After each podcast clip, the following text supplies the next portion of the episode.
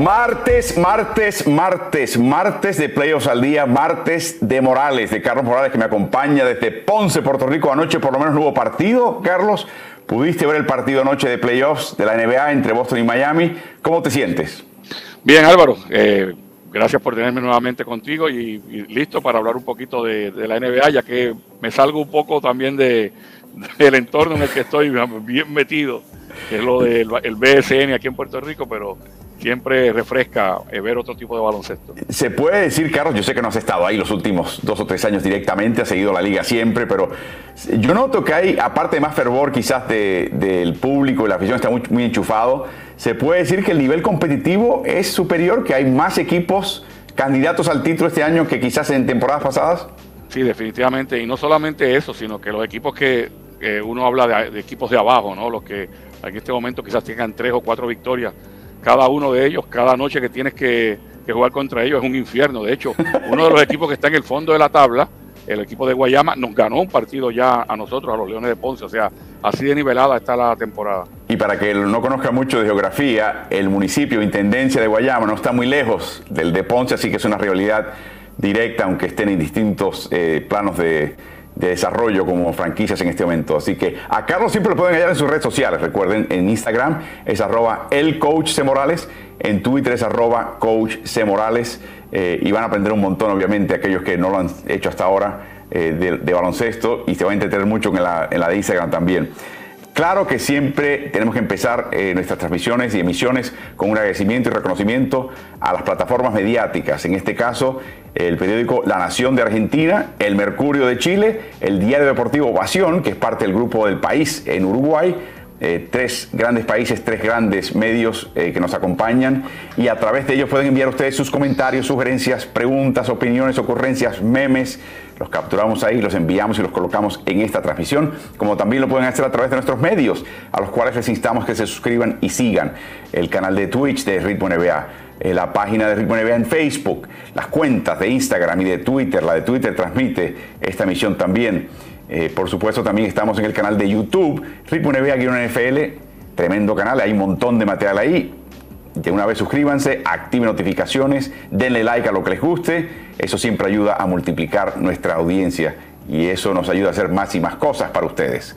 Así que eh, siempre hay un, un pro quo. Y por último, eh, los podcasts. Eh, los audios de, estos, de estas intervenciones de video y otros audios originales van a podcast. Están todos bajo el nombre de Ritmo NBA. Están en, no sé, casi una docena de plataformas distintas, incluyendo iTunes, está Google, está también, eh, por supuesto, Spotify. Así que pasen por ahí, busquen Ritmo NBA y no descarguen, suscríbanse para no perderse uno. Los playoffs siguen ardientes, obviamente, y en la llave de los playoffs veamos la actualización hasta ahora. Ya tenemos el partido anoche entre Miami y Boston, que fue un partido del cual hablaremos a continuación. Pero la serie empatada ahora entre Miami y Boston, o sea, partido bisagra, serie nueva, en una serie bien extraña. Eh, y por supuesto, ya Golden State a punto de caramelo, pero tiene que ser algo muy, muy difícil. Sería cerrar esta serie en un cuarto partido en casa ajena. Y eso nunca, nunca, nunca es fácil. Mientras vemos los partidos y el calendario, en caso de que esto se extienda, ningún equipo ha perdido los primeros tres partidos de una serie para ganar los últimos cuatro de forma consecutiva. Varios han llegado a un séptimo partido para perderlo. Nadie ha logrado esto y esa es la encomienda ahora del equipo de Dallas. Mientras que esta serie está rarísima, y nuevo hablaremos de ella a continuación, y esta quizás podría irse, definitivamente se va a ir hasta el viernes, un sexto partido, lo que garantiza un retorno al TD Garden, pero no sabemos si va a llegar un séptimo partido en eh, FTX Arena allá en Miami. Será, sería, de ser así, sería una serie interesantísima en ese sentido. Carlos, esta noticia del día de hoy es la noticia del día de ayer, pero ya cuajada, ya establecida. Tim Connelly, el arquitecto ingeniero del Denver Nuggets, que se, tomó las riendas de este equipo en la época post George Carl, cuando hubo una sequía de años en los que no llegaban a la postemporada y empezó a reclutar jugadores en el draft y empezó a hacer contrataciones de gente libre y armó una potencia que quizás sin la lesión de Porter Jr. y Murray hubiera llegado muchísimo más lejos, todavía estaría con vida quizás, inclusive en los playoffs. Se había hablado de que estaba hablando con el grupo de Minnesota para hacer un movimiento lateral. Eso es rarísimo. Eso quiere decir que tú, el propietario, quien te emplea, tu empleador, no te paga lo que te ofrece el señor cruzando la calle, eh, esencialmente. Bueno, la noticia llegó ayer 40 millones por 5 años, 8 millones. Eso ni siquiera lo convierte en el mejor pago. Para aquí viene lo interesante, Carlos. Una participación en el equipo. No se sabe exactamente si es una participación que depende de que tú, como cualquier jugador, que tienes unos bonos de, por logros, ¿no? Que si te los metes en playoffs te damos el 1%, si llegamos a finales te doy, te el 5%. Eh, pero es, una, es algo verdaderamente extraordinario. Es el equivalente de un traspaso, una agencia libre, Carlos, para nivel de presidente de operaciones deportivas. Eh, enhorabuena para porque realmente es una, una gran oportunidad. De hecho, se convierte apenas en el segundo ejecutivo de un, de un equipo que también tiene eh, injerencia en el equipo como codueño, ¿no? En el caso de Pat Riley, que ya hace unos años la franquicia de Miami lo, premió de esa misma manera.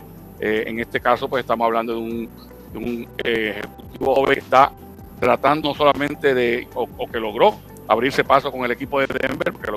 Un coach, por ejemplo, un entrenador, siempre piensa que puede agarrar a cualquier equipo y mejorarlo y llevarlo a playoffs. No importa el elenco, que si el elenco es flojo, pero hay promesa de traer otros, otros jugadores más adelante que se puede construir algo. O sea, la esperanza nunca muere en un entrenador.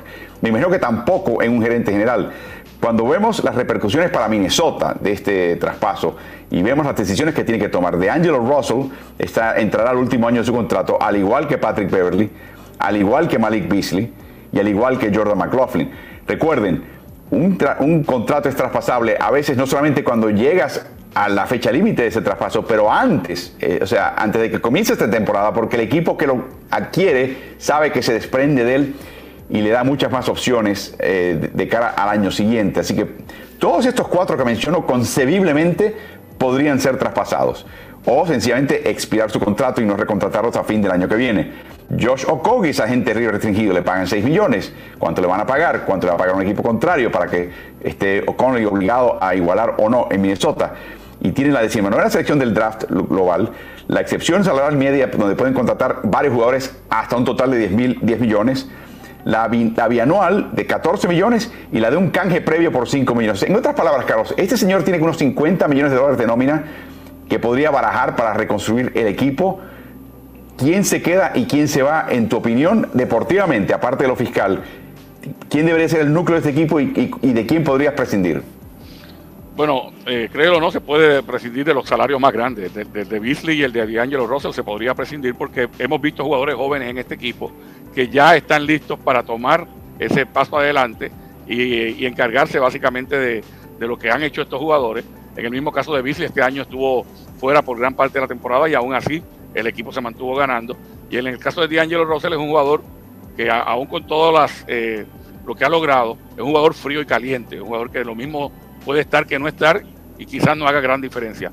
Yo no saldría, honestamente, a pesar de que es el más veterano y quizás el más problemático, de Patrick Beverly porque el alma de, un equipo no se debe eh, cortar de raíz. Y yo creo que en el caso de, Beverly, con, la defensa que trae, con la actitud que trae al juego, eh, con esa, esa frescura con la que quiere pelear todas las noches, eh, eso hace el equipo de, Minnesota un equipo potente. Sin duda, un impacto tremendo. Y Carlos, te das cuenta también, y no estoy diciendo que está listo, pero te, estás dando cuenta que están desarrollando a Leandro Bolmaro para ser un manejador de balón eh, inteligente, dedicado a la defensa, que coagule este equipo, que lo organice. Está todavía, no está en ese punto todavía, pero está, está en el horizonte para hacerlo. Y como mencionas, Connolly trata de construir a través de la juventud de este equipo. ¿Qué repercusiones tiene para el, equipo, eh, para el equipo de Denver? Bueno, Denver coloca las riendas del equipo a corto plazo en Calvin Booth, que es el gerente general de la mano derecha hasta ahora de Connolly, un jugador, un individuo callado, altísimo al interno en la NBA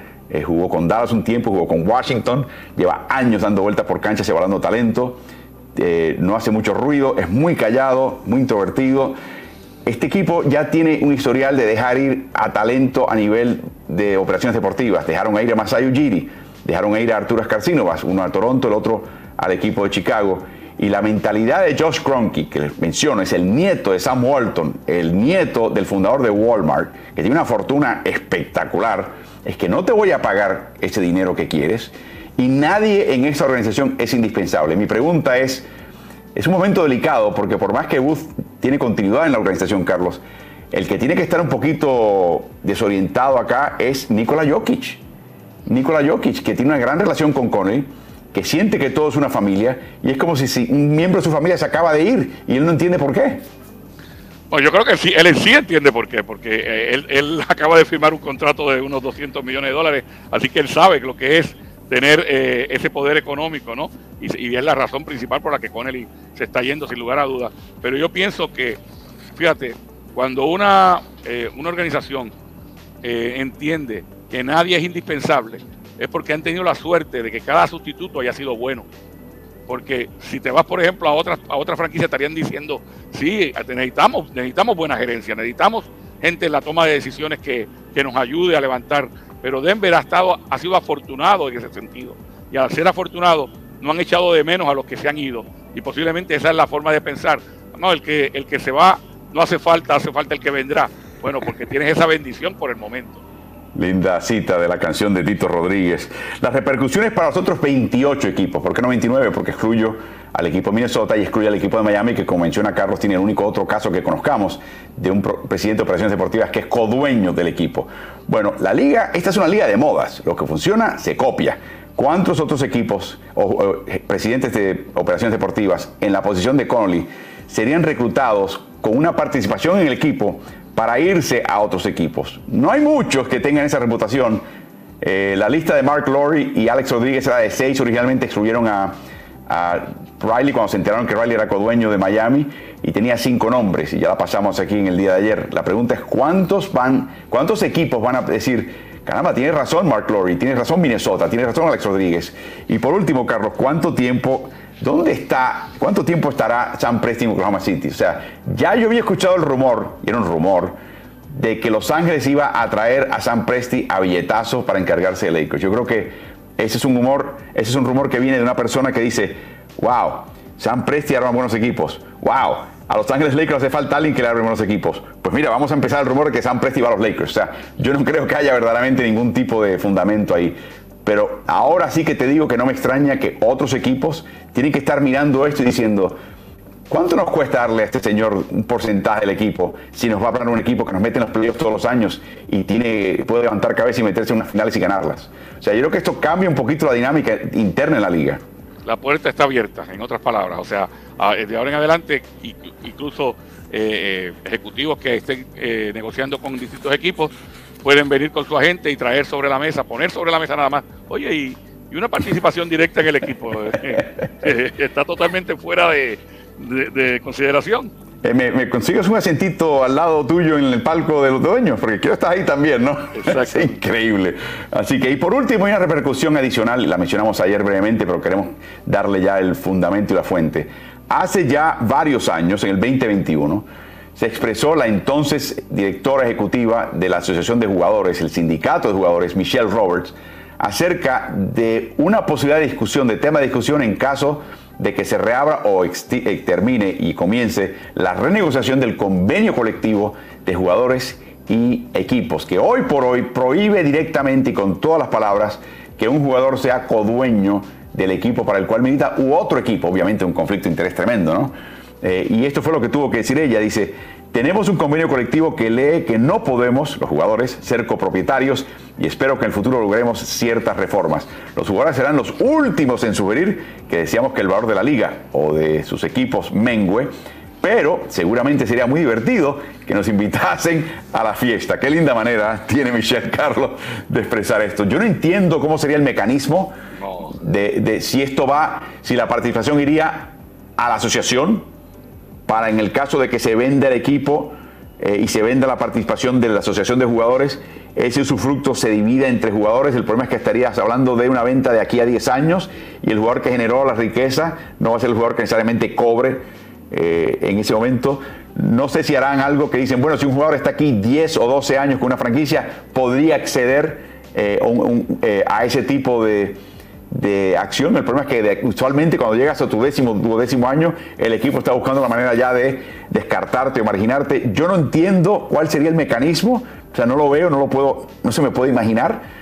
Pero el que meramente lo incluye en la discusión, Carlos, te habla de esta caja de Pandora que acaba de abrir Minnesota para la liga. Esa fue la, frase que me vino a la mente, la caja de Pandora, sin lugar a dudas, porque ¿cómo, cómo hacerlo? O sea, eh, incluso sabiendo que hay un tope salarial, ¿cómo se le podría dar un beneficio adicional a un jugador o a varios jugadores y, monetizarlo para incluirlo en el, en el tope salarial, eh, cómo, se, cómo la liga entraría en términos de, de las multas que tienen que haber si alguien se pasa de tal tope.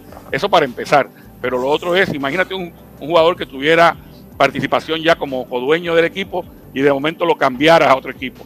O sería el hecho de que un jugador una vez eh, adquiere acciones en el equipo ya no puede ser cambiado.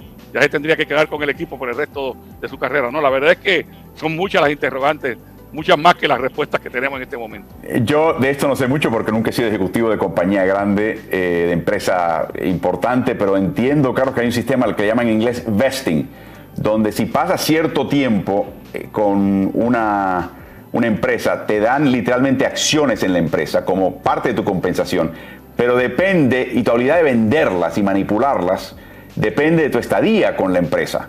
O sea que podría ser una situación de que sí, si te quedas con el equipo, y permaneces con el equipo, entonces las acciones las tienes. Si te vas, el valor que tienes en ese momento, que puede ser un descuento del valor final de la acción, la tienes que vender inmediatamente, te tienes que desligar. O sea que hay, hay precedentes y de hecho, Carlos, si soy un equipo chico, si soy eh, Oklahoma City, y puedo generar un sistema donde hay un incentivo para tú quedarte con un equipo que te drafteó y que te da esta facilidad, yo me apunto, yo voto a favor.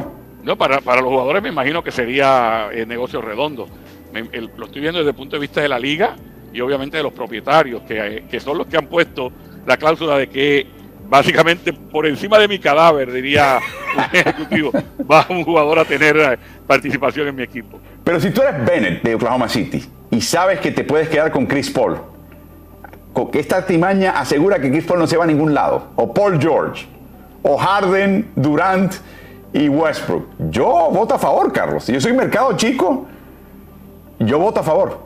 Sí, es posible que, que, hayan una gran desventaja, especialmente precisamente para los equipos de mercado chico, de, de esa forma eh, convertirse más atractivos para las superestrellas que se han ido eh, uniendo y que se han ido moviendo hacia los mercados grandes. Eh, por último, Carlos, tú sabes que cada generación de jugadores siempre le tiene envidia y no siempre sana a la siguiente, porque la condición económica ha mejorado tanto desde su época de jugador que dicen, ¿no? Yo me imagino, por ejemplo, eh, un Tim Duncan, un Manu Ginobili, un, Tony Parker en San Antonio, 20 años en un mercado chico, y ahora de repente puedes haber sido codueño, estarán diciendo, no, nací cuando no era, nacido. Nos retiramos muy temprano. Exactamente. Así que de esta manera concluimos la sección de noticias al día en la NBA. Anoche se juega un partido interesante, el cuarto partido de la serie entre Boston Celtics y Miami Heat. El partido se celebra en Boston y al principio termina con un marcador de 102 por 82 para tener una serie empatada a dos por bando. Tatum con 31 puntos, Oladipo desde la banca como el máximo anotador. De hecho, Oladipo anotó más que todo el cuadro titular del equipo de Miami y eso nunca había sucedido antes desde que se cotejan titulares y reservas en la temporada 1970-71. Una cosa rarísima. Esta serie ha estado llena de cosas rarísimas. Pero yo te lo comenté, Carlos, ayer en Playoffs al Día, que de la manera que están eh, los jugadores lesionados, particularmente los de Miami, que Miami habiendo ganado, la recuperado la localía en el tercer partido en Boston, que a mí no me extrañaría ver descansos estratégicos donde dices, bueno, me hace falta este jugador, está el malito de todos o el que más podría recuperarse si tiene un, si se ausenta por un partido. Y si perdemos el partido, está bien, no perdemos la localía y lo preservamos ese jugador para el quinto y el séptimo en Miami para ver si podemos ganar esta serie. Cuando vi al comienzo, de esta, horas antes de comenzar el partido, que Tyler Hero no jugaba con un tirón en el aductor, en la ingle, Carlos, pensé lo mismo. Digo, bueno, esto es táctico, o sea, podría jugar, pero está mal. Y están, no digo que están concediendo el partido porque no creo que ningún equipo ni técnico está en esas, pero eh, están, están administrando una situación adversa, Carlos.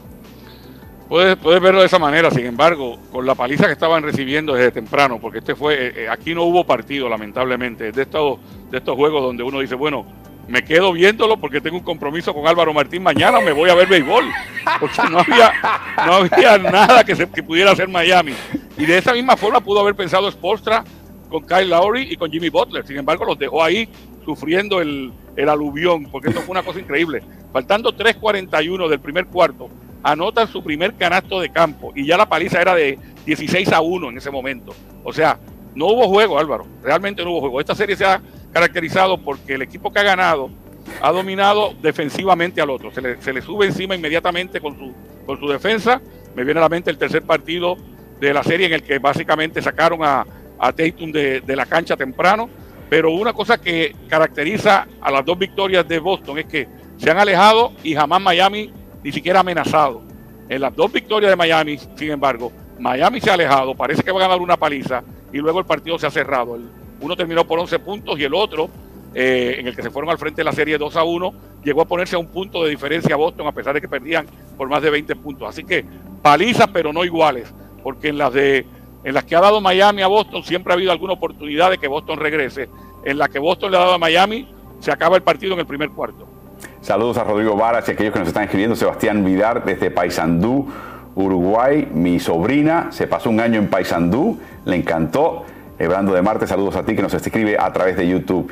Carlos, eh, que nunca quepe duda, duda de tu profesionalidad y tu entrega a la faena. Nunca, nunca en duda. Inmigrantes de Venezuela en Trinidad y Tobago, Víctor eh, Saludos y desde Chile, Raúl Rivera. Carlos, eh, eh, hablando de ese partido, de esta serie tan unilateral, cada partido parece que es paliza de un bando a otro. Me quedé pensando anoche qué serie me tocó narrar con Carlos, que recuerdo que era algo así, que fue una, de hecho fue una serie que se extendió y hallé finalmente la serie. Fue las finales de NBA 2005, las famosas finales donde Mano quizás debía haber sido por lo menos el co-jugador más valioso. Eh, para mí lo fue, se la dieron a Duncan eh, me imagino que fue un voto cerrado. En el primer partido ganó San Antonio por 15 a Detroit. Después el segundo por 21. Después Detroit le, propina por 17 a San Antonio y por 31 el cuarto partido. Y luego al final los últimos tres partidos la cosa se pone mucho más reñida, pero aún así hubo un marcador de una diferencia de 9 puntos en el sexto y de 7 a favor de San Antonio para cerrar.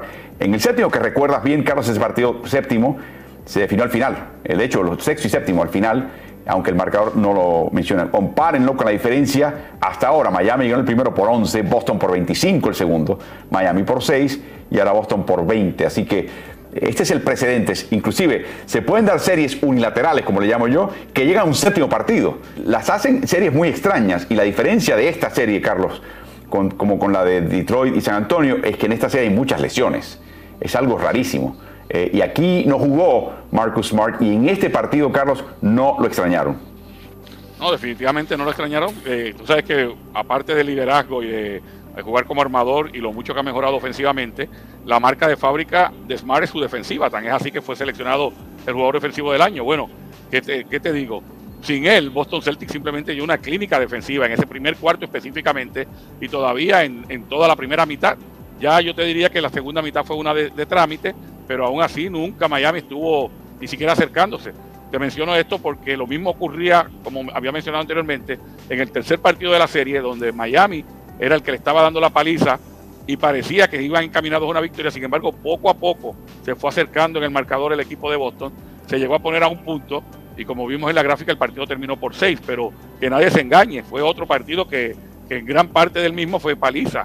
Eh, así que sí ha sido una serie unilateral y esto da pie para que mucha gente que no está dentro del juego continuamente, Álvaro, diga, pero ¿qué es lo que pasa? Este, eh, ¿Cómo es posible que la serie está arreglada o, la, NBA la quiere llevar a un, a un séptimo partido? Y siempre le recalcamos, no, es que cada juego tiene su propia identidad. Y grandes entrenadores, y en esta serie se ve que son muy buenos entrenadores, hacen ajustes de partido a partido. Y usualmente al equipo que le toca hacer el ajuste es al que perdió. Entonces el que ganó se siente cómodo dice, ah, ya encontré la fórmula para ganar esta serie. Y no está tomando en cuenta que el rival está haciendo los ajustes para posiblemente darle un viraje. Y por eso es que se dan estos resultados.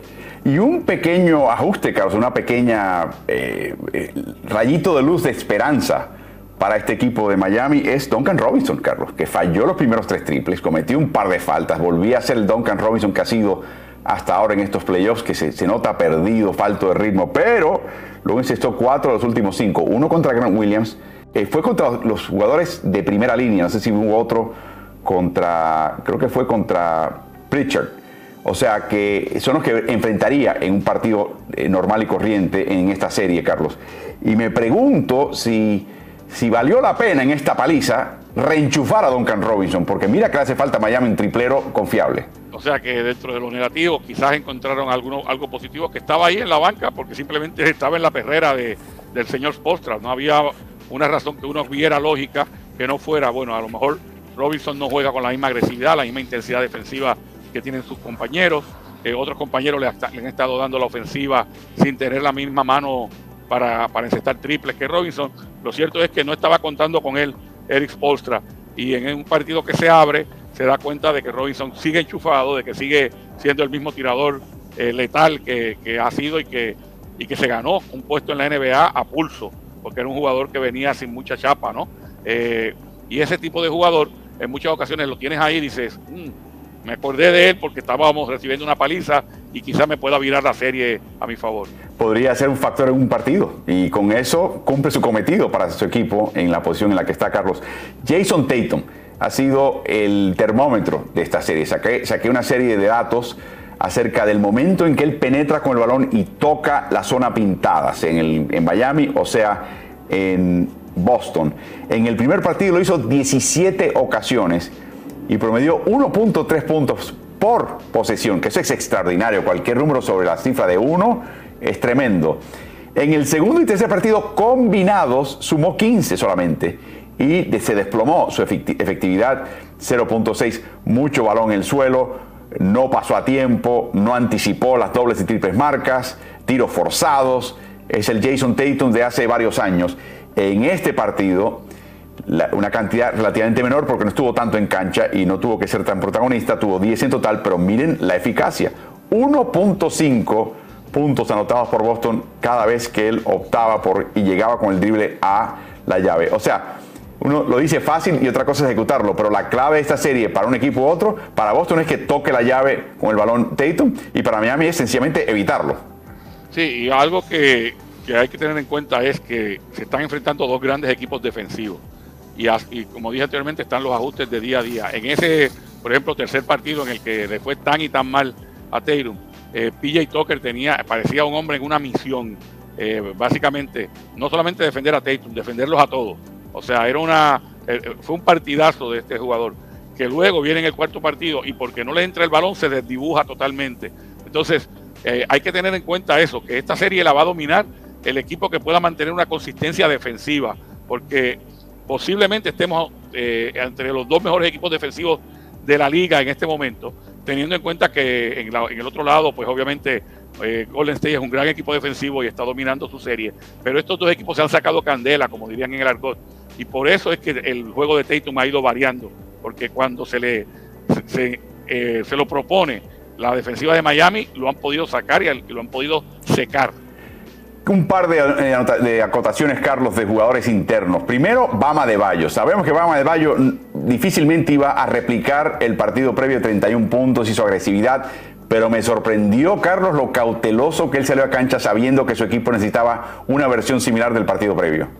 Sí, de, de nuevo, los vaivenes que tienen los jugadores en esta serie, porque número uno no son máquinas y número dos los rivales vienen, especialmente el que te hizo daño en el partido anterior en el ajuste eh, viene tratar de frenarlo, tratar de secar a ese, a ese jugador o tratar de quitarle las cosas en las que se siente cómodo, los, momentos y los lugares en la cancha donde se siente cómodo. Y eso hace que no sea tan, que no sea una constante, que no haya un jugador que diga, bueno, promedió 17 puntos por partido porque estuvo siempre entre 16 y 18 puntos en todos los juegos. No, no, promedia 17 porque un día mete 24 y al otro día se queda en 4 o en 5 puntos. Y eso es lo que está ocurriendo.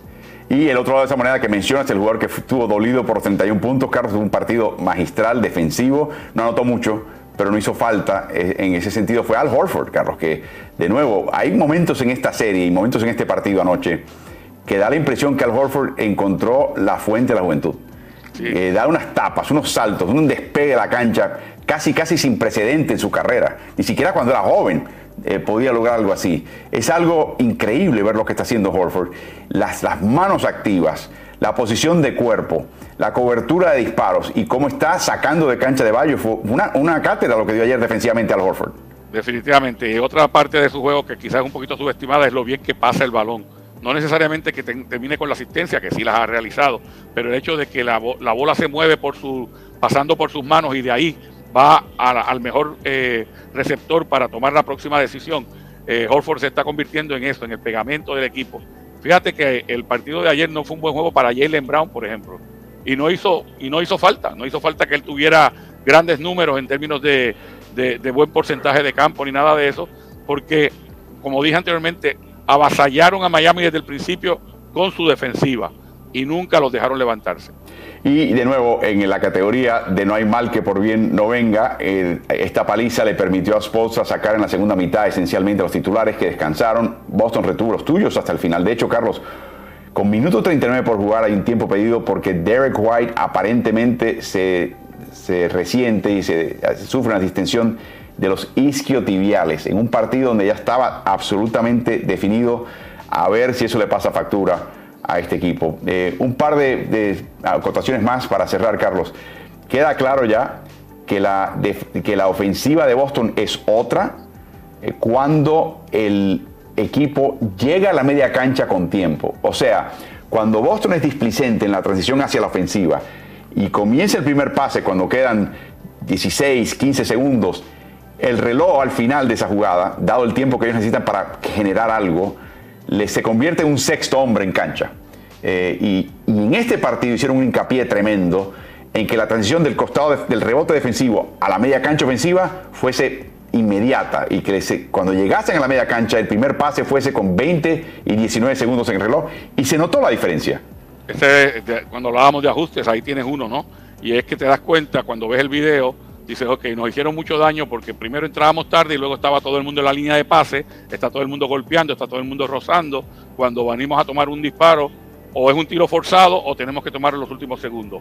Hey, como ves eso, le dices a tu equipo, tenemos que empujar el balón, tenemos que llegar con tiempo a la media cancha para que si ellos se plantan de la misma manera, nosotros tengamos más tiempo para poder ejecutar. Y una táctica que podría usar Miami, aunque desgastante, es el hecho de que cuando Boston toma un rebote defensivo de ahora en adelante, los marquen a tres cuartos de cancha, los marquen con un poquito más de insistencia para obligarlos a perder un poquito el tiempo porque saben que por ahí cogea el equipo de Boston. El problema de Miami, Carlos, es ofensiva, que es la peor de estos cuatro equipos en los playoffs. Eh, es algo verdaderamente notable. Eh, eliminé las series previas, o sea que estamos hablando solamente de los partidos de esta serie. Sé que Miami, su número de 93 puntos por 100 posesiones, lo produce Boston eh, y están permitiendo a Boston casi 102 por 100 posesiones. Eh, Miami tiene un problema en la cancha, Carlos, y ese problema generalmente ha sido la ausencia de Kyle Lowry. Sí, aunque Kyle Lowry ha estado últimamente y, te das cuenta de que no, no está todavía en plenitud de forma, o sea, de que quizás regresó muy temprano porque como dicen, y muchas veces ha sido un adagio, ¿no? Si esto fueran playoffs, yo estaría jugando, pero es temporada regular no juego. Bueno, está jugando porque está en playoffs, pero no está totalmente a un 100% y eso se nota eh, en cancha. Incluso, incluso creo que hasta engordó el tiempo que estuvo fuera. Bueno, Carlos, ese, los frijoles negros eh, cubanos, las pupusas eh, centroamericanas, ¿qué se puede decir? Los, asados argentinos en Miami, ya tú sabes. En Miami no vas a adelgazar nunca. Ustedes lo saben, los que viven allá en el sur de la Florida, saben exactamente lo que les digo. De esta manera concluimos esta, esta intervención de esta serie. Hay una pregunta, eh, ¿por qué creen que se están viendo tan seguidos estos arranques de partido donde el equipo le saca tantos puntos al otro rápidamente? ¿Mérito de los técnicos? Sí, como, como dije anteriormente, el técnico que pierde es el que se ve obligado a hacer un ajuste y según el video dice, ok, vamos a arrancar con mucha más intensidad en tal cosa, vamos a negarle a este, vamos a obligar a que sea este otro el que lance, nos vamos a cerrar con tres cuando penetre eh, fulano de tal, o sea, cada uno de ellos hace un ajuste para quitarle lo que prefiere el rival y por eso es que estamos viendo estos arranques de partido así. Y añadiría, Carlos, que si te dan una paliza por 25, pues estás motivado para tener un gran comienzo de partido, y tan pronto pises la cancha contra el mismo rival. Yo creo que es parte de este vaivén de la serie, el, ritmo de la serie, que cuando te dan esas palizas estás ansioso a llegar a cancha y desde el principio establecer una cara distinta y es lo que estamos viendo. Carlos, un recordatorio, partido bisagra, quinto partido, el ganador gana 82% de las series. Lo sabe Miami, lo sabe Boston, vamos a ver qué pasa el miércoles en el FTX, el FTX Arena en Miami. Veremos qué pasa. Y así concluimos la sección de esta serie del Este, de finales del Este entre Boston y Miami. Enrique Rillaga, Juan Pablo Romero, el grupo de producción de deportes del tanto el diario El País como su diario deportivo Ovación en Uruguay. Eh, eh, nuestro saludo para ellos y nuestro reconocimiento a su trabajo. También queremos reconocer a los diarios El Mercurio en Chile y La Nación en Argentina que nos acompañan los martes con el coach Carlos Morales semana tras semana sin fallar y no saben cómo nos honra esta compañía. Pueden ustedes enviar, seguir enviando sus comentarios y sugerencias y memes y ocurrencias y saludos díganos dónde están siempre, siempre queremos saber dónde están ustedes y qué están haciendo. Así que todo lo incluimos en este programa. Eh, Carlos, pasamos a la serie del oeste, la serie entre Golden State Warriors y eh, Dallas Mavericks. Una serie que está, en la cual está al frente el equipo de, de Warriors 3 por 0. Y una serie en la cual ahora de repente nos enteramos que Andrew Wiggins está debatible. Jugó con esa torcedura de tobillo parte del tercer partido pero ahora está debatible. Pero en el tercer partido, Carlos se cubrió de gloria, 27 puntos, 11 rebotes, marcas de él de postemporada, 6 de los rebotes en el costado ofensivo y una marca extraordinaria. Y uno dice, eh, Andrew Wiggins, el que fue eh, parte del traspaso con D'Angelo Russell, donde la, actitud de ambos equipos era, no nos puede ir peor con lo que tenemos. O sea, Minnesota decía, bueno, de año tiene que ser mejor de lo que tenemos aquí de Andrew Wiggins. Mientras que por otro lado decía lo mismo Golden State, bueno, Andrew no, tiene que construir un poquito más de lo que nos está dando eh, de Andrew Russell. Salió ganando aparentemente el equipo Golden State. Sí, sin duda, y, sin olvidar también que el tiempo que Jimmy Butler estuvo en Minnesota mencionaba a varios compañeros como displicentes, como que no estaban listos para ganar, y uno de los que mencionaba era a Andrew Wiggins. Pero el caso de Wiggins es interesante porque recuerda, quizás en un momento dado en, su carrera fue sobreestimado porque fue seleccionado número uno en el draft pero luego le tomó tiempo eh, agarrar ritmo, por lo tanto llegó a estar subestimado. Y hoy día yo creo que está en su justa perspectiva lo que puede hacer Andrew Wiggins para un equipo. Es un jugador todoterreno que puede defender, que puede encestar a, distancia, que puede encestar cerca del aro, que te puede dar rebotes eh, y, que, y que yo creo que se ha contagiado con el juego de Golden State, de que simplemente tú tienes que hacer las cosas necesarias para ayudar a tu equipo a ganar. Ayer hizo un poco de todo y una de las cosas que hizo y que no puede pasar esa percibida es aquella clavada, aquella volcada que tuvo frente a Luka Doncic, que originalmente fue tan aparatosa y, eh, la, y el flop de Luka Doncic fue tan real y tan bueno que parecía una falta ofensiva, cuando luego en la repetición te das cuenta que no estuvo ni cerca de tocarle la cara, ¿no? Pero lo cierto fue que, aparte de, los puntos, los rebotes, la defensiva, esa es una de esas jugadas que marca, que marca la serie y, que, y de la que se va a estar hablando por mucho tiempo. Steph Curry comentó que dice, qué bueno que Mark Davis eh, pidió buscarla en repetición para poder nosotros en la cancha verla ocho o nueve veces más. Hay un rumor por ahí de que Mark Davis se equivocó a propósito porque quería ir al, al, costado y dice, no, espérate, déjame verla de nuevo varias veces y distintos ángulos porque estuvo buenísima. Eso es un rumor, obviamente. Carlos, fue tremendo. Ahora, la palabra que a mí me viene en mente cuando veo este Wiggins y el Wiggins previo es concentración y enfoque. O sea, por ejemplo, este chico tenía un buen primer cuarto, o jugaba en el costado ofensivo de la cancha y se perdía en el otro. Y no podía tener un partido completo de él. Y de vez en cuando tenía un partido donde se enchufaba ofensivamente y sí, en esos 30, 40 minutos que estaba en cancha, metía 30 y pico de puntos y estaba siempre eh, al filo de la navaja. Pero no siempre veías eso, no siempre lo veías en ambos costados de la cancha. Y lo que estoy viendo, otra cosa que estamos viendo que a mí me alucina, me flipa de este chico ahora, Carlos, es que yo creo que está contribuyendo más en el costado defensivo que en el costado ofensivo. Y de ninguna manera te hubiera dicho eso en el albor de la carrera de Andrew Wiggins en la NBA, que fuese capaz de hacer algo así. Sí, de, capacidad atlética tiene, ¿no? Y simplemente la cuestión de motivación y de enfoque, como bien mencionas. Pero fíjate, yo creo que la temporada que tiene este año ha sido un microcosmo de su carrera. Te hablaba de que, lo, de que fue quizás sobreestimado cuando fue seleccionado en la primera posición en el draft y que luego ha sido subestimado porque no le han salido las cosas como, como todo el mundo esperaba que le saliera a un primer seleccionado. Bueno, ¿qué te parece si te digo que este año por primera vez participa en un partido de estrellas? Quizás pueda ser sobrevalorado. Y luego la gente dice, no merecía estar en el partido de estrellas, eh, subvalorado nuevamente, para ahora estar, será, eh, estar en vitrina mundial haciendo estas cosas en una serie final de conferencia. Sí, no, le pagó de más el equipo de Minnesota, le pagan 31 millones al año, no los vale y de repente, pregúntame si los vale ahora, Carlos, pregúntame. Es polivalente, Carlos, marcó a internos contra Denver, marcó a Yamorán en la serie contra Memphis, está marcando a Luka Doncic, que es un interno externo al mismo tiempo contra Dallas.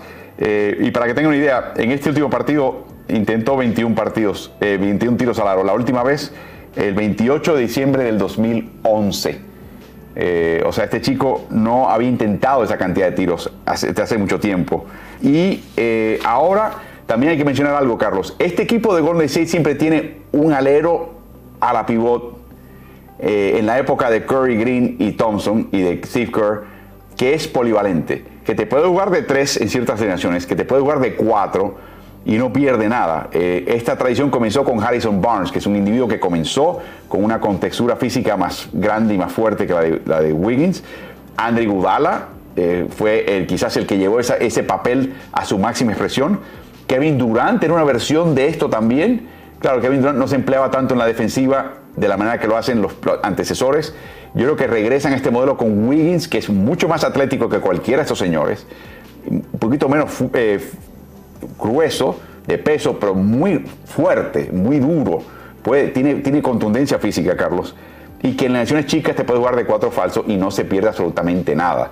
En otras palabras, Carlos, quizás la sorpresa mayor para mí en cuanto a enfoque y concentración es que en el sistema complejo de Golden State, a ambos costados de la cancha, este chico no se pierda y está aceptando un papel. O sea, es una combinación de madurez, enfoque y atención a detalles y entorno, me imagino también, Álvaro. Yo creo que, te contagias con el entorno, te, contagias con la actitud ganadora versus la actitud de, a veces los jugadores que quieren eh, sobresalir individualmente primero para, para crear su chapa, ¿no? Para poner su sello en la liga. Ya Wiggins pasó por eso hace tiempo y se llega a un sitio donde todo el mundo está dispuesto a contribuir su granito de arena para ganar, porque tienen ya la experiencia ganadora y yo creo que eso también eh, ha ayudado a que esa carrera de, de, Wiggins eh, se haya lanzado ahora de la forma como, como ha explotado. Y ha evolucionado también no solamente Wiggins, pero el cuerpo técnico, Carlos. ¿Te acuerdas a Steve Kerr hablando de esas basuritas de defensivas de zona cuando les ganó Toronto en el 2019 en las finales? Pues la está utilizando. Utilizó zona en 17 posesiones en este partido más reciente, antes de que ya se definiera el partido unilateralmente. Y Carlos, de esas 17, pudo anotar Dallas en solamente 5 de ellas. O sea que es súper, súper eficaz. Eh, y Creo que lo que estamos viendo de parte de Dallas Carlos es puro cansancio. Es un equipo que ha achicado rotaciones, que tiene a Bullock y a Dorian Finney-Smith jugando prácticamente en partidos competitivos los 48 minutos y creo que estamos viendo la pasada de factura. Sacamos una lista de los jugadores que tienen más kilómetros recorridos en lo que va de postemporada. Obviamente los que siguen con vida, las series con vida, tienen más partidos y tienen más kilometraje. Así que miren esta lista. Los tres primeros son de Dallas y son exactamente los que se fundieron ofensivamente en el partido tercero de la serie, Carlos. Sí, definitivamente que eso le va a pasar factura, como le está pasando factura el hecho de estar enfrentándose a un gran equipo defensivo. Recuerda lo que estábamos hablando durante la temporada regular. Golden State en un momento dado era el mejor equipo defensivo de la liga y por mucho. Tan pronto se lesiona eh, Draymond Green, el, el, equipo bajó de una manera increíble. No solamente bajó en la tabla de posiciones, sino que bajó en ese ranking defensivo y todo el mundo como que por un momento se olvidan de, Golden State porque no era el sabor del mes, era, eran otros equipos. Recuerdo Phoenix como prácticamente campeón ineludible, ¿no? hasta que Dallas Mavericks se le cruzó en el camino. Pues ahora estamos viendo al verdadero Golden State Warriors ejecutando en ambos lados de la cancha, incluyendo dando una clínica defensiva. Y eh, se nota, Carlos, el efecto de este cansancio en los triples. Yo creo que es el índice más claro de, que no tienes piernas. Eh, y lo hemos visto en esta gráfica que les vamos a mostrar, cómo le ha ido en las primeras dos vueltas. Han tenido un promedio de 20 tiros abiertos. Eh, por partido. Bueno, en las finales del oeste han tenido 27, en parte porque Golden State está siendo muy juicioso a quien marca y a quien deja abierto. Y, el, y no ha tenido que pagar ese retroceso esa retirada de un triplero de Dallas, el equipo de Golden State, el porcentaje ha caído de 42 a 74. Ese porcentaje tiene mucho que ver con el cansancio de tus piernas y yo creo que se está notando en Cleaver, se está notando en Bullock, Bullock se está notando en Finney Smith, eh, inclusive hasta un poquito hasta en el caso de, de Jalen Bronson. Así que, y, y, Dean dependiendo de cómo llegue al partido, la verdad que no, puede, no puedes confiar en él. Mi única observación, Carlos, que vi en el partido previo es que hay situaciones cuando arma la defensiva eh, Golden State, que en esencia es zona, que el que porta el... ¿Tú recuerdas cuando vimos partidos de Golden State y, se, y paraba eh, con el balón Green en la media cancha ofensiva y tu instinto te decía, levantó el balón y sin decir una palabra, eso quiere decir, las señales, ¿quién va a cortar al aro? Es algo que no está haciendo Dallas. Dallas levanta el balón ante el asedio de la zona, levanta el balón y busca a quien pasar al costado y no están buscando a nadie que corta, porque nadie corta al aro. Y yo creo que hay oportunidades de meterse en esas grietas y cortar y conseguir puntos fáciles, pero tiene que haber, existir el hábito de cortar al aro y no sencillamente colocarse en el perímetro, que fue lo que les dio mucho éxito contra Utah. Eh, y por momentos en la serie previa, tienen que ser un poquito más polivalentes porque Golden State no le puedes dar una dieta de lo mismo porque te van a sacar la medida y te van a descuartizar. El problema es que eso no, no está eh, en su ADN, o sea, no está en, la forma de jugar de, Golden State. Golden State rodea de tiradores a, a Doncic para que Doncic cree situaciones con el drible, para que llegue hasta la, canasta. De hecho, fíjate cómo le han cortado las asistencias a Doncic. Doncic está metiendo 40 puntos cada vez que quiere, pero es porque Golden State se lo permite. Golden State dice, uno anotando, no, no anotando y pasando. Y entonces le ha quitado las asistencias, le ha quitado los cortes al aro porque los Mavericks no, están eh, creados para hacer eso, están creados para rodear eh, el, perímetro con Doncic creando situaciones para ellos. Me viene a la mente cuando algunos equipos enfrentaban a Steve Nash y a los Phoenix Suns en el pasado, que decían, hey, que Nash nos mate con una sola cosa, que anote, pero que no anote y, pase. Eso está ocurriendo en esta serie de Golden State y Dallas. Y por último, Carlos, siempre eh, cuando hablamos de la cantidad de puntos que anota Luka Doncic por partido, que son números de corte histórico, eh, casi sin precedente en los anales de la liga, siempre eh, se menciona, bueno, pero en esos partidos perdió. Y es cierto, tiene marca eh, notablemente perdedora en partidos de playoffs cuando él anota 40 puntos, pero la culpa no es de él. y queremos sacar esta gráfica para poner un poquito en perspectiva. Jugadores que anotaron 40 puntos o más en una derrota. Bueno, acaba de igualar eh, Luca Doncic al tope de la tabla. Pero creo que la compañía no es mala, ¿no, Carlos?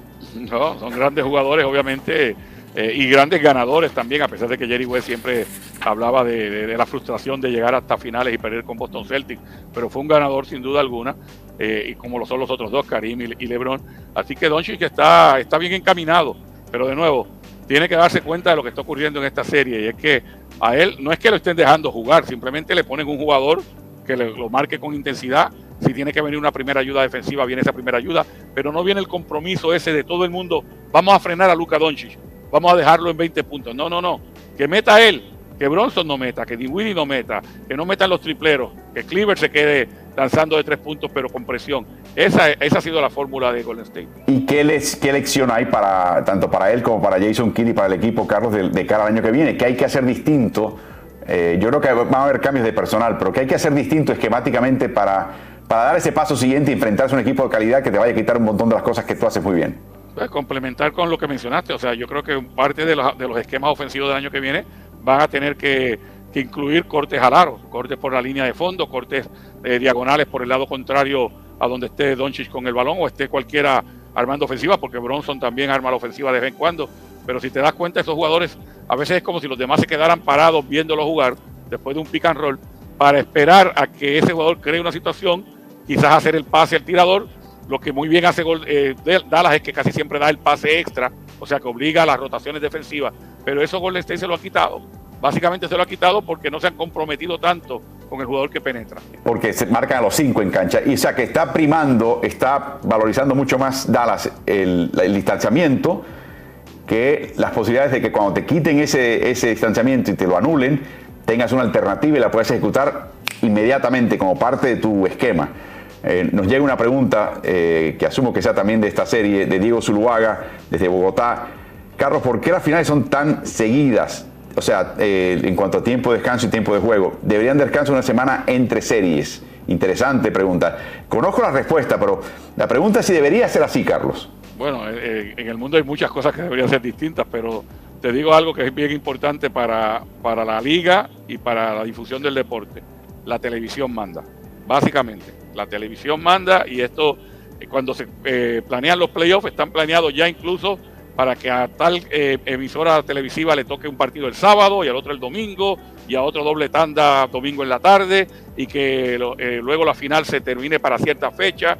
Todo eso está ya eh, preconcebido, eh, de, forma tal que incluso si a veces una serie se acaba antes que de lo normal, se arranca con la próxima serie ese, ese domingo, que para decirlo con nombre y apellido, en la, televisión americana, ABC tiene que tener un, partido el domingo. no se puede quedar sin ese partido. Así que si, que si no hay sexto o séptimo partido, te adelantan la serie. Pero eh, la razón por la que están seguidos precisamente para poder cumplir con los compromisos de televisión. Ahora, Carlos, yo te voy a, traer otro tema a colación acá y, no quiero que me malentiendan, ¿no? Has oído esa, expresión en, Hollywood eh, que no existe tal cosa como mala publicidad, que si hay publicidad es buena, eh, no importa el tema que se hable, aunque sea un tema negativo.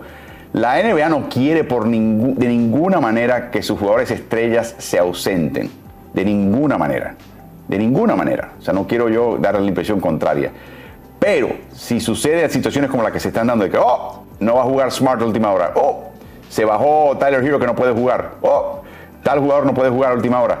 La cantidad de morbo, la cantidad de interés que genera eso, claro, lo pierdes en calidad de juego cuando empieza el balón al aire, pero la cantidad de interés que genera eso en situaciones cortas de, 48 horas de entre partidos es impresionante.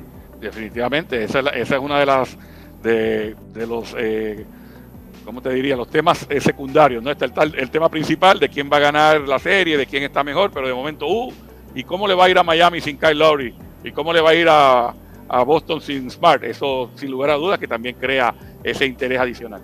Así que vamos a ver eh, qué pasa en esta serie. Eh, Golden State no quiere perder este cuarto partido. Y mucho menos no quiere perder Dallas en casa. Los elimina en una barrida frente a su, su afición. Golden State tiene experiencia de poder liquidar series y sabe exactamente muchos de ellos lo que, lo que, lo que tienen entre manos ahora para liquidar esta serie. Pero no hay tantos jugadores como antes eh, que tienen esa experiencia revestida. Por ejemplo, Iguodala no va a jugar. Así que va a ser interesante porque para gran, eh, gran parte de este equipo eh, va a haber jugadores que van a estar en cancha aprendiendo y viéndolo por primera vez a nivel de final de conferencia. El partido más difícil de la temporada para Golden State es el próximo partido y Dallas va a intentar hacer lo que haga falta. Y de hecho no extrañaría a Carlos ver cortes de balón, porque si algo destaca Jason Kidd este año es que improvisa.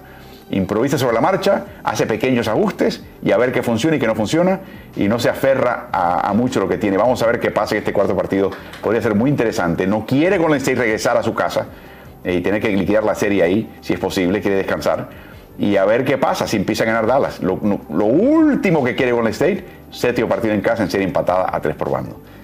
Con todo el peso histórico ahí en contra del equipo de la casa. Vamos a ver qué pasa ahí en esta serie y así concluimos esta discusión de esta serie entre Golden State y Dallas en el oeste. Hola Anthony, adivina desde dónde te estoy llamando.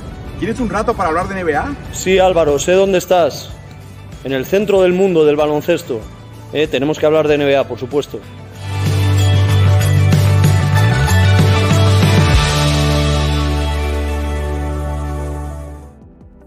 Anthony Daimiel nos acompaña en la serie Transatlánticos a la misma hora por estos mismos canales. Anthony ha estado eh, comentando la NBA por 26 años en España. Aquellos que tienen eh, League lo han podido disfrutar y escuchar sus comentarios siempre un sentido del humor, una picardía y por supuesto ha visto mucho baloncesto. Eh, no es un entrenador como lo es, por ejemplo, un Julio Lamas, un Carlos Morales, eh, Omar Quintero, pero obviamente ha visto mucho baloncesto y tiene mucha capacidad de, atar cabos. Y, los jueves nos dedicamos a hacer esta serie llamada Transatlánticos, así que los invito mañana. Anticipamos la presencia de Julio Lamas, eh, como casi todos los miércoles anticipamos de ahora en adelante Carlos, hablamos de un jugador de Golden State que yo creo que ha sido un factor importantísimo a nivel de final del oeste. Y ha sido un jugador que ha, sido, ha ido evolucionando. Hablábamos previamente en otro video de cómo Andrew Wiggins ha ido creciendo dentro del sistema. Quizás nadie ha crecido más que Kevon Looney.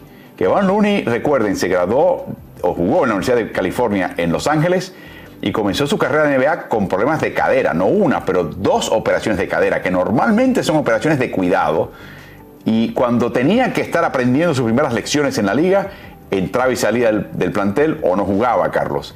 Y, lo que, la primera pregunta que te quiero hacer es, ¿qué recuerdas del que Von Looney que empezaba en la liga? ¿Qué recuerdo tienes de aquel jugador? ¿Cuán distinto era a lo que estamos viendo hoy? ¿Qué hacía mal y qué siempre hacía bien? ¿Qué imagen tienes de Looney en sus primeros años en la NBA?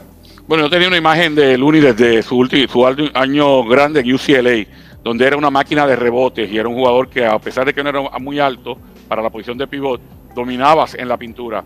Y uno esperaba que eso se diera en la NBA, sin embargo en la NBA veíamos un jugador un poquito torpe, un poquito lento de movimientos y de reacciones. Y no sabíamos por qué. Ahora viene a la mente el hecho de que tuvo esos problemas de cadera.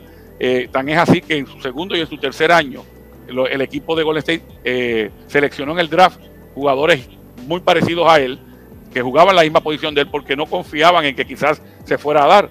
Pero una vez se resolvieron los problemas de cadera, en ese tercer año comenzó él a despuntar como un jugador defensivo que dentro del esquema de Golden State, que era de intercambiar marcas, podía intercambiar con bases y con escoltas, y que los compañeros empezaron a ver ese dominio que él tenía y cómo podía mantener los jugadores eh, frente a sí, y veían que otros equipos que no lo conocían decían, bueno, este es el grande torpe, vamos al switch, vamos al intercambio, pick and roll con, con él para que tenga que defender a Harden o tenga que defender, y los jugadores, los compañeros de la banca empezaban, wrong guy, o sea, escogieron el, tipo equivocado. El, tipo equivocado. Y entonces empezaron a, empezó a convertirse en un chiste interno que la gente contraria creía que tenía una ventaja con Kevin Looney y prácticamente nunca le podían anotar uno contra uno a Kevin Looney. Un jugador interno, Carlos, de sus características, cuando llega a la NBA quiere dar mil tapas y las quiere enviar al, lado contrario de la cancha y es víctima de fintas. Looney, desde un principio ha mostrado un par de cositas. Lo primero es mucha paciencia, juega bajo. Looney juega bajo, no salta por saltar. Él, prefiere mantener su posición porque piensa que eso le da a él la proyección defensiva más eficaz. Y la otra cosa es que mencionaba su juego de pies, cuando empezó a coordinar el juego de pies, tiene una gran capacidad, Carlos, de, de mover los pies para siempre estar. No, él no marca al contrario. La mentalidad de Looney no es voy a marcar a, a Ya Moranto, voy a marcar a, a Luca Doncic. La, mentalidad de él es voy a mantenerme entre Luca y ya y el aro. Y es hay una gran diferencia en actitud mental, Carlos, y, eficacia en cancha cuando lo ves de esa manera. No, y sobre todo el hecho, ya mencionaste que no está eh, buscando las tapas, que es lo que usualmente tratan de hacer los hombres que tienen esas características, pero tampoco está buscando el robo de balón. Por lo tanto, no mete la mano eh, a destiempo. Él simplemente se mantiene enseñándole las manos a los árbitros, que es la forma correcta, deslizándose, y como muy, muy bien menciona, su meta es estar entre el hombre que va a lanzar y el aro. Y en, ese último momento levantar ese, ese brazo que esté más cerca de, del tiro a tratar de poner un poco de presión, no para bloquear, sino precisamente para que el tiro sea incómodo. Y lo logra, lo logra muchas más veces que las veces que falla.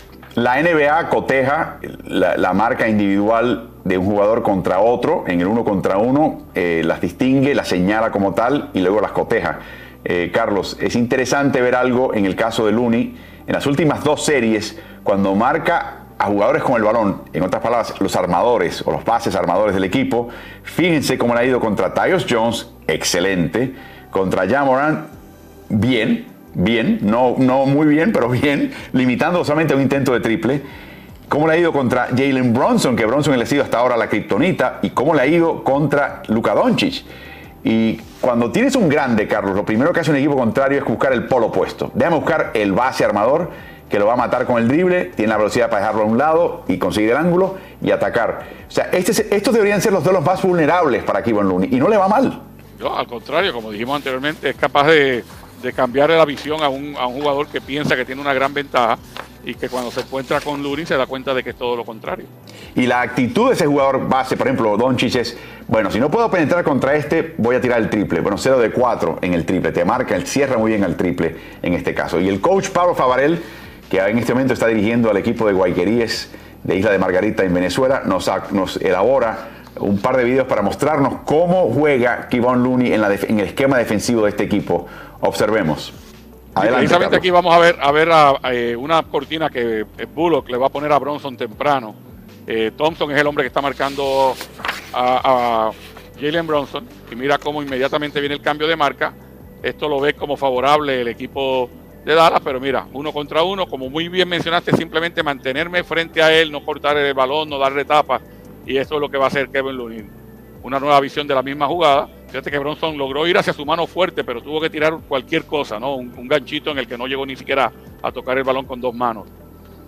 En esta otra situación, el que está separado defensivamente es Kevin Looney, está lo que, lo que llaman en defensiva drop por el momento, pero ahora se va a ir acercando cuando salga de la cortina Luka Doncic y se va a quedar con Luka Doncic. Es el famoso switch, están cazando a Looney en este caso.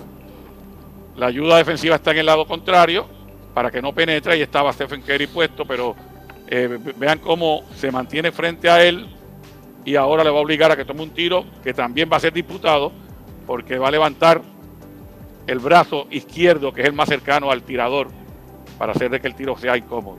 Otra situación en media cancha, donde básicamente lo que hace Looney en este caso es que está en posición de ayudar a Clay Thompson, de cerrarle la brecha ahí a, a Luca Doncic. Y luego hubo una doble marca momentánea, pero Thompson dijo, bueno, déjame irme con Bullock, porque ya esta situación la tenemos dominada y es que tenemos el pareo que nosotros queremos. Dallas cree que tiene el pareo que, quiere, pero me imagino a Thompson pensando, wrong guy. Ahí está nuevamente. Doble marca momentánea, pero se, aleja para dejar que el Uni sea el que se encargue. O sea, gritan desde la banca, hey, el tipo equivocado, te equivocaste. Exactamente. Y estos son tiros que usualmente Doncic tiene un gran porcentaje con ellos, el paso de retirada, pero la longitud, la envergadura del Uni se lo hace un poquito más difícil. Misma situación, están tratando de cazarlo, buscarle cambio de marca, consiguen lo que querían, pero es, eh, algunos sueños son pesadillas, Carlos. Aquí está el caso de Dean Weedy, que penetra y tuvo que pasar el balón porque nunca consiguió una ventaja, pero pasó estando a velocidad, estando en el aire, sin tener el concepto de dónde iba a ir el balón y finalmente es una pérdida para el equipo de Dallas. De hecho, ni siquiera miró el aro, o sea que el Uni lo intimidó de tal manera. Y tenemos una pregunta, gracias al coach Pablo Favarel de Guayqueríes de Isla de Margarita, que nos provee estos, estas, estos videos, este análisis de los videos. Eh, la clave de este, de este equipo ha sido la gran defensiva, Carlos. Golden State está en su momento. Golden State en este momento es el favorito a ganar el título de NBA. Ya está a punto de caramelo de ganar su serie.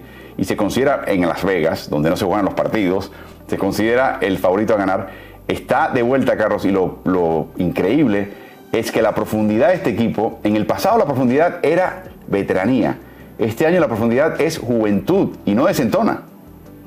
Sí, definitivamente los jugadores nuevos que han, ido llegando que se han ido uniendo al plantel, parece que tuvieran 5 o 6 años con el equipo. Es lo que te mencionaba anteriormente de la actitud ganadora, que es contagiosa. El pool la tiene, eh, la tiene Lee, que, ni siquiera jugó en el partido más, más reciente, Toscano, que prácticamente está jugando tres o cuatro minutos nada más. O sea, te estoy hablando desde el primero hasta el último, todos tienen la misma actitud ganadora. Hablábamos de, de, lo, de lo mucho que ha progresado Wiggins y lo bien que le ha venido ese cambio a Golden State, eh, pero eso refleja el cuerpo técnico, sin lugar a dudas. Yo creo que el cuerpo técnico ha hecho un trabajo tremendo en enseñarle a sus jugadores, especialmente a la luz de los últimos dos años. Recuerda que parecían años de pesadilla, ¿no? El no contar con Thompson, la salida eh, de Kevin Durant y el hecho de no, de no entrar ni siquiera a playoffs, bueno, aún así ellos estaban construyendo sobre la marcha y se nota en este momento. No, es, es, notable porque estamos hablando de una dinastía que puede extender por esa interrupción de dos años dolorosa, extender esa ventana mucho tiempo más. Y la única pregunta es si los jóvenes van a ser los dignos reemplazos de Draymond Green y de Steph Curry. Muy difícil reemplazar, olvídense de la producción, reemplazar el liderazgo y la madurez y el sacrificio de jugadores de esa talla, que además traen todas las destrezas que traen, muy difícil eh, hacer esa transición. Veremos si son capaces de hacerlo, pero se abre una ventana importante donde de aquí a, al cierre de la carrera de Green y de Curry, los que estén cargando con el equipo se podrían ser James Wiseman, podría ser Jonathan Kuminga, o sea, inclusive un veterano, entre comillas, eh, joven como Andrew Wiggins, Jordan Poole y podría ser un equipo totalmente relevante y capaz de llegar a esta altura. Eh, la verdad es que la liga eh, se ha dado cuenta de lo que hablaba todo en todo momento Draymond Green, de que es un equipo de campeonato y de dinastía, y es cierto, están empezando a ver la promesa de este equipo y para el resto de la liga es una verdadera pesadilla. Pero antes tiene que ganarle a Dallas, y yo todavía siempre voy paso a paso, veremos qué actitud saca Dallas y veremos de qué manera eh, cierran, son capaces de cerrar esta serie y cuán rápidamente el equipo de Golden State. Recuerden que a Carlos lo pueden hallar en sus redes sociales. Él está en Instagram, en arroba el coach de Morales. En Twitter está en arroba coach de Morales. También queremos agradecer a las plataformas que nos, se nos unen en estas transmisiones de los martes. La Nación en Argentina, El Mercurio en Chile, Ovación, el Diario Deportivo de Uruguay. Eh, gracias a ellos y a través de ellos pueden enviarnos todo tipo de, preguntas y comentarios y contenido para incluirlo en la transmisión. Les recordamos una vez más que estamos en distintas plataformas. Estamos en el canal de Twitch de Ritmo NBA en la página de Facebook de Ritmo NBA, las cuentas de, Instagram, de Twitter. Estamos también en el canal de Ritmo NBA-NFL en YouTube. Pasen por ahí, suscríbanse, activen notificaciones, no se pierdan un video que salen todos los días con o sin partidos durante los playoffs. Mañana tendremos a Julio Lamas, el jueves tendremos a Anthony Damiel, el viernes tendremos a Mark Quintero.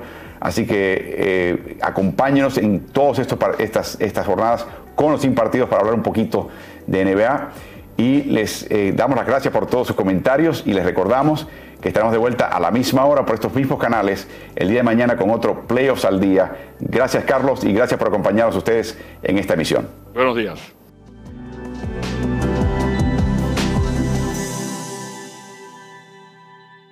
¿Y tú? ¿Estás en ritmo?